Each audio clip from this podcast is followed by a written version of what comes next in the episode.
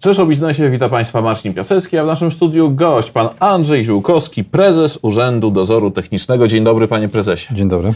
Panie prezesie, e, czym się zajmuje Urząd Dozoru Technicznego? Być może nie wszyscy wiedzą. Urząd Dozoru Technicznego jest jednostką inspekcyjną przede wszystkim. Zajmuje się tymi urządzeniami, które stwarzają zagrożenie dla życia, zdrowia ludzkiego, środowiska i zwierząt. To są te, przede wszystkim urządzenia ciśnieniowe, urządzenia dźwignicowe. To jest gro działalności Urzędu Dozoru Technicznego. Oprócz tej działalności zajmujemy się e, sprawdzaniem kwalifikacji osób, które związane są z F-gazami czy instalatorami OZE oraz e, egzaminujemy na konserwację i obsługę urządzeń podjętych dozorem technicznym. Ponadto Urząd Dozoru Technicznego jest największą jednostką notyfikowaną e, działającą w Europie Środkowo-Wschodniej. Czyli może troszeczkę przybliżając naszym widzom, są to na przykład te urządzenia, których, które kontrolujecie, nadzorujecie, to są na przykład windy? Tak, to są te najbardziej popularne, to są windy. My, Wszelkiego rodzaju kotły też, tak? Kotły, czyli urządzenia grzewcze, urządzenia ciśnieniowe, zbiorniki ciśnieniowe. To są także zbiorniki magazynowe na, na paliwa, e, czyli te zbiorniki paliwowe, a tak na substancje żrące, toksyczne. Te urządzenia także objęte są dozorem technicznym. A ile jest, e, no wręcz licząc w sztukach tych urządzeń, których, e, które kontrolujecie, które nadzorujecie? Na dzień dzisiejszy zarejestrowany jest prawie 1 400 urządzeń objętych dozorem technicznym. My zatrudniamy tutaj około 1100-1200 inżynierów, którzy codziennie wykonują czynności dozoru technicznego. Tutaj należy dodać, że rocznie wykonują prawie 900 tysięcy badań. I jaka jest Pana ocena? Czy jest bezpiecznie, jeżeli chodzi o te, ten rodzaj urządzeń, o których mówiliśmy? Jeżeli popatrzymy na statystykę, mimo że Polska jest krajem jeszcze, y, porównując się do krajów Europy Zachodniej, na, na dorobku i patrząc na tą kulturę techniczną, poziom urządzeń, to można powiedzieć, że ten ten, ta zaawansowana technika jest tam na zachodzie, to patrząc na statystyki, to w zakresie dźwigów, to ilość wypadków, tych nieszczęśliwych zdarzeń, jesteśmy na poziomie 1,1 promila w porównaniu do krajów zachodnich jest, jest to 8 razy więcej, czasami jeszcze nawet o rząd więcej. Także tutaj nie mamy się czego wstydzić. Jeżeli chodzi o te urządzenia najbardziej popularne, czyli dźwigi, schody ruchome, tutaj jesteśmy w czołówce europejskiej. Mówię to z pełną odpowiedzialnością. A no jeżeli już niestety dojdzie do jakiegoś e, wypadku, jakie to są najczęściej przyczyny? Co identyfikujecie? Przede wszystkim na dzień dzisiejszy, patrząc na, na to, jaki dzisiaj jest stan techniki i, i, i jak zaawansowana technika jest w zakresie projektowania i wytwarzania, to dzisiaj przede wszystkim jest to czynnik ludzki. Niestety rutyna, czyli, czyli co? Czyli organizacja pracy mhm. i pewna nonszalancja, pewien brak przestrzegania pewnych zasad, jeżeli chodzi o zasady eksploatacji urządzeń. To są najczęściej, to jest mniej więcej przeszło 93-94% wszelkiego rodzaju zdarzeń, to są zdarzenia wynikające z, błędów eksploatacyjnych. I z tym no, to wymaga tego, że przez cały czas ludzi edukować. My robimy szkolenia, edukujemy e, ludzi, jak należy takie urządzenia eksploatować. No i także działania wraz z inspekcją pracy, tak żeby te, te kontrole były tak bardziej kompleksowe. Takie rzeczy też robimy. No dobrze, ale w momencie, kiedy stwierdzacie na naruszenia podczas kontroli, to co się, co się dzieje? Jakie tutaj macie środki do Pier... ewentualnego no, zdyscyplinowania właściciela tego urządzenia? Pierwsza sprawa to jest kwestia, jeżeli widzimy, że urządzenie jest źle eksploatowane, niezgodnie z instrukcją eksploatacji, no to przede wszystkim musimy sprawdzić, czy stan tego urządzenia się nie pogorszy. To dla przedsiębiorcy no, jest jednak pewien problem, bo to urządzenie musi być zatrzymane, i wykonane odpowiednie badanie takie, które upewnią nam, że pomimo tego, że ta instrukcja eksploatacji nie została przestrzegana, to stan tego urządzenia nie, nie pogorszył się. To jest jedna rzecz. Druga sprawa, w sytuacjach takich już bardzo drastycznych mamy możliwość zatrzymania tego urządzenia, wydania decyzji negatywnej i po prostu zakaz eksploatacji, ponieważ uważamy, że dalsza eksploatacja tego urządzenia może stwarzać zagrożenia dla życia, zdrowia ludzkiego środowiska. Czy takie zakazy zdarzają się często z Tak, tak, mniej więcej, jeżeli chodzi o statystykę badań z różnego rodzaju względów, mówię, my wydajemy około 3% do 5% decyzji negatywnych w czasie roku. Taka mniej więcej statystyka, kiedy niestety inspektor musi podjąć decyzję o zatrzymaniu tego urządzenia. I tu są różne względy. Te, o których pan redaktor wspominał, że to mogą być aspekty związane z niewłaściwą eksploatacją, ale także przede wszystkim z uszkodzeniem, czyli taki stan urządzenia, taki, tak pogorszył się stan urządzenia, że wymaga tego, aby to urządzenie zatrzymać, naprawić, doprowadzić do tego stanu wyjściowego. Sprawdziłem, że Urząd Dozoru Technicznego ma, ma też swoją specjalną jednostkę UDT CERT oraz laboratorium. Czy się, czym się zajmuje UDT CERT? UDCTR to jest przede wszystkim jednostka notyfikowana. My oddzielamy te dwie rzeczy, czyli działanie jednostki inspekcyjnej, tej, która działa, działa w, w, zakresie y, dozoru technicznego, ustawy o dozorze technicznym i tej, która działa w zakresie y, ustawy o ocenie zgodności. Główną domeną to jest certyfikacja, różnego rodzaju certyfikacja osób, systemów y, i wyrobów oraz prowadzenie procedur oceny zgodności. Czy to wszystko, co związane jest ze znakiem CE, Urząd Dozoru Technicznego notyfikowany jest do 11 dyrektyw i w tym zakresie staramy się w sposób kompleksowy obsłużyć naszego klienta. Jeżeli chodzi o laboratoria, no to laboratoria zajmuje się przede wszystkim, jest jednostką wspierającą, czyli w takich sytuacjach, kiedy mamy pewne wątpliwości, czyli na przykład są też niebezpieczne uszkodzenia, prowadzimy postępowanie wyjaśniające, co było przyczyną i czasami jest potrzeba wykonania różnego rodzaju badań, badań nieniszczących i badań niszczących tak aby upewnić się, że rzeczywiście materiały zastosowane na te urządzenia są właściwe i nie nastąpiło tam uszkodzenie konstrukcji. Czasami wykrywane są po prostu błędy w tych konstrukcjach, no i wtedy podejmowane są odpowiednie działania. I dodatkowo jeszcze Centralne Laboratorium Dozoru Technicznego prowadzi różnego rodzaju badania takie wspierające. No to nie dość, że taką, taką innowacyjną, innowacyjne badanie, które ostatnio zostało wprowadzone, to są emisje akustyczne, które zostały szeroko rozpowszechnione, jeżeli chodzi o naszą praktykę dozorową. Wykonujemy różnego rodzaju badania, badania niszczące ekspertyzy techniczne w różnym zakresie. E, zajęliście się również elektromobilnością. Tutaj mamy e, właśnie fragment systemu ładowania samochodu elektrycznego. To znaczy, co robicie konkretnie, jeżeli chodzi o elektromobilność?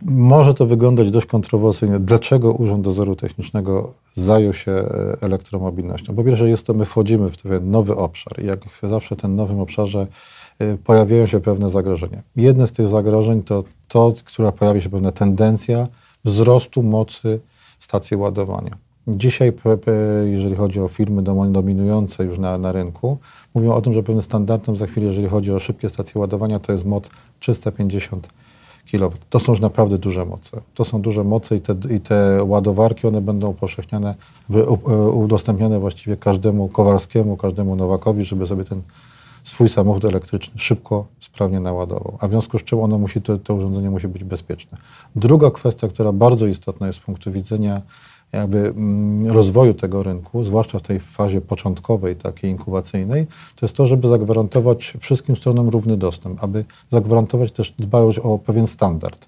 Żeby nie było sytuacji tak, że jakiś przedłużacz, jeden, drugi, trzeci, łączony w różny sposób, służy do tego, żeby na końcu była stacja ładowana i można było ten samochód naładować. A z takimi rzeczami, przyznam szczerze, na internecie można się spotkać i także nie kryję, że e, rozpoznając, wchodząc w te, w te zagadnienia, z takimi mm, różnego rodzaju wynalazkami, że tak, tak, tak powiem, e, myśmy się spotkali. Panie prezesie, no, ale z drugiej strony jest tak, że w ogóle postawienie stacji do ładowania samochodów elektrycznych nie jest sprawą e, prostą. Niektórzy, być może złośliwie, twierdzą, że to mniej więcej tyle pozwoleń na budowę wieżowca trzeba.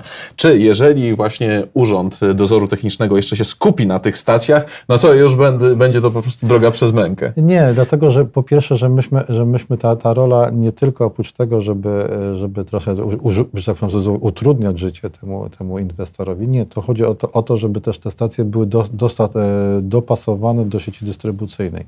Żeby nie było takiej sytuacji, że warunki przyłączeniowe są na przykład na 20 kW, a stawia się stację ładowania na 40. Niestety z takimi zdarzeniami sami, e, same firmy mówią, że mam, mają do czynienia. W związku z czym jest argument na to, żeby się tym zająć. A to wpływa, wpływa znowu na niestabilność sieci dystrybucyjnych i na niestabilność, jeżeli chodzi o zasilanie. To jest jedna rzecz. My działamy tylko wyłącznie w fazie dopuszczenia tych urządzeń do eksploatacji, jako dokonujemy badania. Badania na zgodność z dokumentami, z tymi warunkami. Do, przeprowadzamy odpowiednie pomiary. Jesteśmy do tego przygotowani w tej chwili.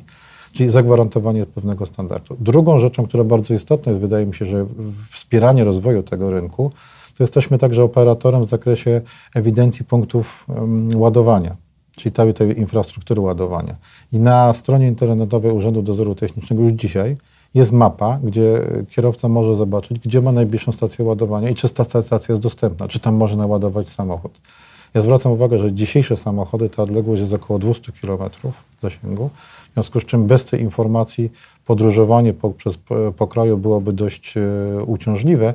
Natomiast mając taką, taką mapę, a ta mapa jest w tej chwili dostępna dla kierowców online, to mamy ceny i informacji, czy ona jest dostępna, ja zwracam uwagę, że to jest, to jest duża, duża wartość dodana, to oni mogą z tego skorzystać. Druga sprawa, Urząd Dozoru Technicznego w tej chwili uczestniczy w projekcie, który będzie zintegrowany z europejską mapą punktów ładowania, tak aby kierowca przejeżdżając z Hiszpanii, jedąc do Warszawy, bezproblemowo, czy nawet dalej do Winna, bezproblemowo mógł ten samochód po drodze, w tych szybkich stacjach, nie tylko innych, naładować.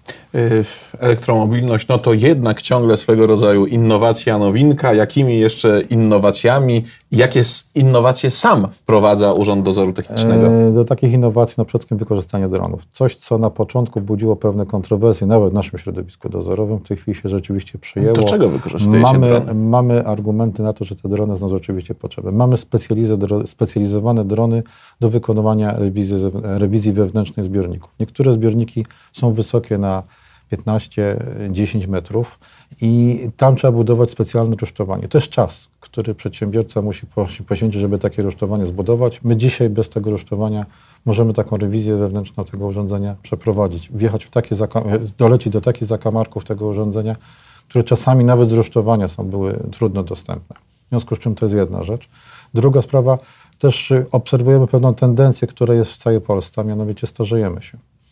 E, wysiłek dla inspektora wykonania rewizji, badania żurawia wieżowego, takiego, który buduje wieżowiec w Warszawie, to jest naprawdę duży wysiłek fizyczny. Przeprowadzenie trzech rewizji w ciągu, trzech badań w ciągu, w ciągu dnia, to ten człowiek jest naprawdę bardzo zmęczony. A w związku z czym też po to, żeby wykona, wykorzystać ekspertkość niektórych ludzi, ale jednocześnie nie, nie angażując ich do tego, żeby tak wysoko wchodzili, może wykorzystujemy drony. Możemy podlecieć bardzo blisko do konstrukcji i też do takich elementów tej konstrukcji, żeby tą konstrukcję zweryfikować bardzo dokładnie. Więc to są drony. Druga sprawa to mówiłem o emisji akustycznej, którą wykonujemy, także zdalną inspekcję, a mianowicie wykorzystując, mając zasób, zasoby ograniczone, czyli mamy pewne, pewne zasoby ograniczone, jeżeli chodzi o wiedzę ekspertów, możemy, tego eksperta nie musimy angażować, żeby jeździł w każde miejsce, tylko przesłać mu dane zdalnie z danych dane. I takie, takie, takie, taką technologię y, wykorzystujemy. Mamy także kamery, które zwiększa drgania, czyli możemy zobaczyć, czy, czy pewne węże są właściwie zamocowane. Y, prowadzimy badania w zakresie tzw. Tak fal prowadzonych. To, są, to jest nowa technologia, która, która umożliwia badanie rurociągów bez ich odkopywania, gdzie zakłada się taką, taki pierścień jakby strzela się tak ultradźwiękami wzdłuż tego rurociągu i się takie rzeczy bada. Mamy, mamy także roboty, które te roboty się wspinają po, po, po bocznicy zbiornika i dokonują pomiarów grubości. Coś, co umożliwia znowu wykonanie szybkiego badania bez konieczności budowania rusztowania. To jest coś, co dzisiaj technologia umożliwia i w tym kierunku idziemy. A taką na koniec, taką innowacyjną rzeczą, którą, z której wydaje jesteśmy dumni, jest to, że stworzyliśmy portal klienta i chcemy być takim EUDET-em, nowoczesnym, mobilnym, szybkim, gdzie pełna informacja jest, jak to się jest zdalna. Prowadzimy także postępowania obecnie w zakresie wprowadzenia technologii blockchain, w zakresie wydawania certyfikatów, po to, żeby osoba, która u nas zda egzamin, wychodząc od nas dostawała na telefon już poświadczenie, że ma uprawnienie. A jakie będą wyzwania? Przyszłe wyzwania, jeżeli chodzi o dozór techniczny. Mówiliśmy o elektromobilności, mówiliśmy o wszelkiego e, rodzaju zjawiskach związanych e, z robotyzacją. Co Pana zdaniem będzie dalej? Moim zdaniem to są rzeczy, które, które związane są z zupełnie innym przemysłem. A moim zdaniem główny taki, główny mierze to jest, to jest ten koncept y, gospodarki obiegu zamkniętego, czyli circular economy. To jest niesamowita szansa ale niesamowite też zagrożenie, zupełnie inne podejście, traktowanie product as a service. Coś, co, co, y, do czego my się powoli przyzwyczajemy. To widać y, w zakresie wykorzystywania samochodów, hulajnek. Dzisiaj młody człowiek nie chce mieć, być właścicielem, ale chce tylko używać. I wydaje mi się, przemysł też w tym kierunku pójdzie.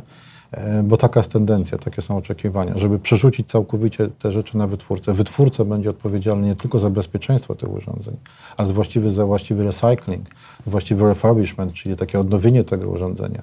I w związku z czym rola, rola takich jednostek inspekcyjnych będzie taka, żeby wspierać go, żeby badać bardzo dokładnie to urządzenie, powiedzieć do tego momentu tak, a dalej już nie, bo nie będziesz mógł tego urządzenia odtworzyć ten nowy koncept wydaje mi się, że to jest bardzo dużym wyzwaniem. Kolejna kwestia, która moim zdaniem już powoli też się rozwija w UDECie, to jest, to jest postrzeganie tego przez pozmat takich systemów różnego rodzaju i e, podchodzenie do inspekcji w sposób systemowy. To się wdraża, bo my wprowadzamy RBI, Risk Based Inspection, do, do naszej praktyki dozorowej, to się dzieje, ale to wymaga jeszcze dużo pracy, żeby to się rozpowszechniło. No tak, ale tutaj no, bardzo ciekawe zmiany się szykują. Bardzo dziękuję za rozmowę. Moim dzisiejszym gościem był pan Andrzej Ziółkowski, prezes Urzędu Dozoru Technicznego.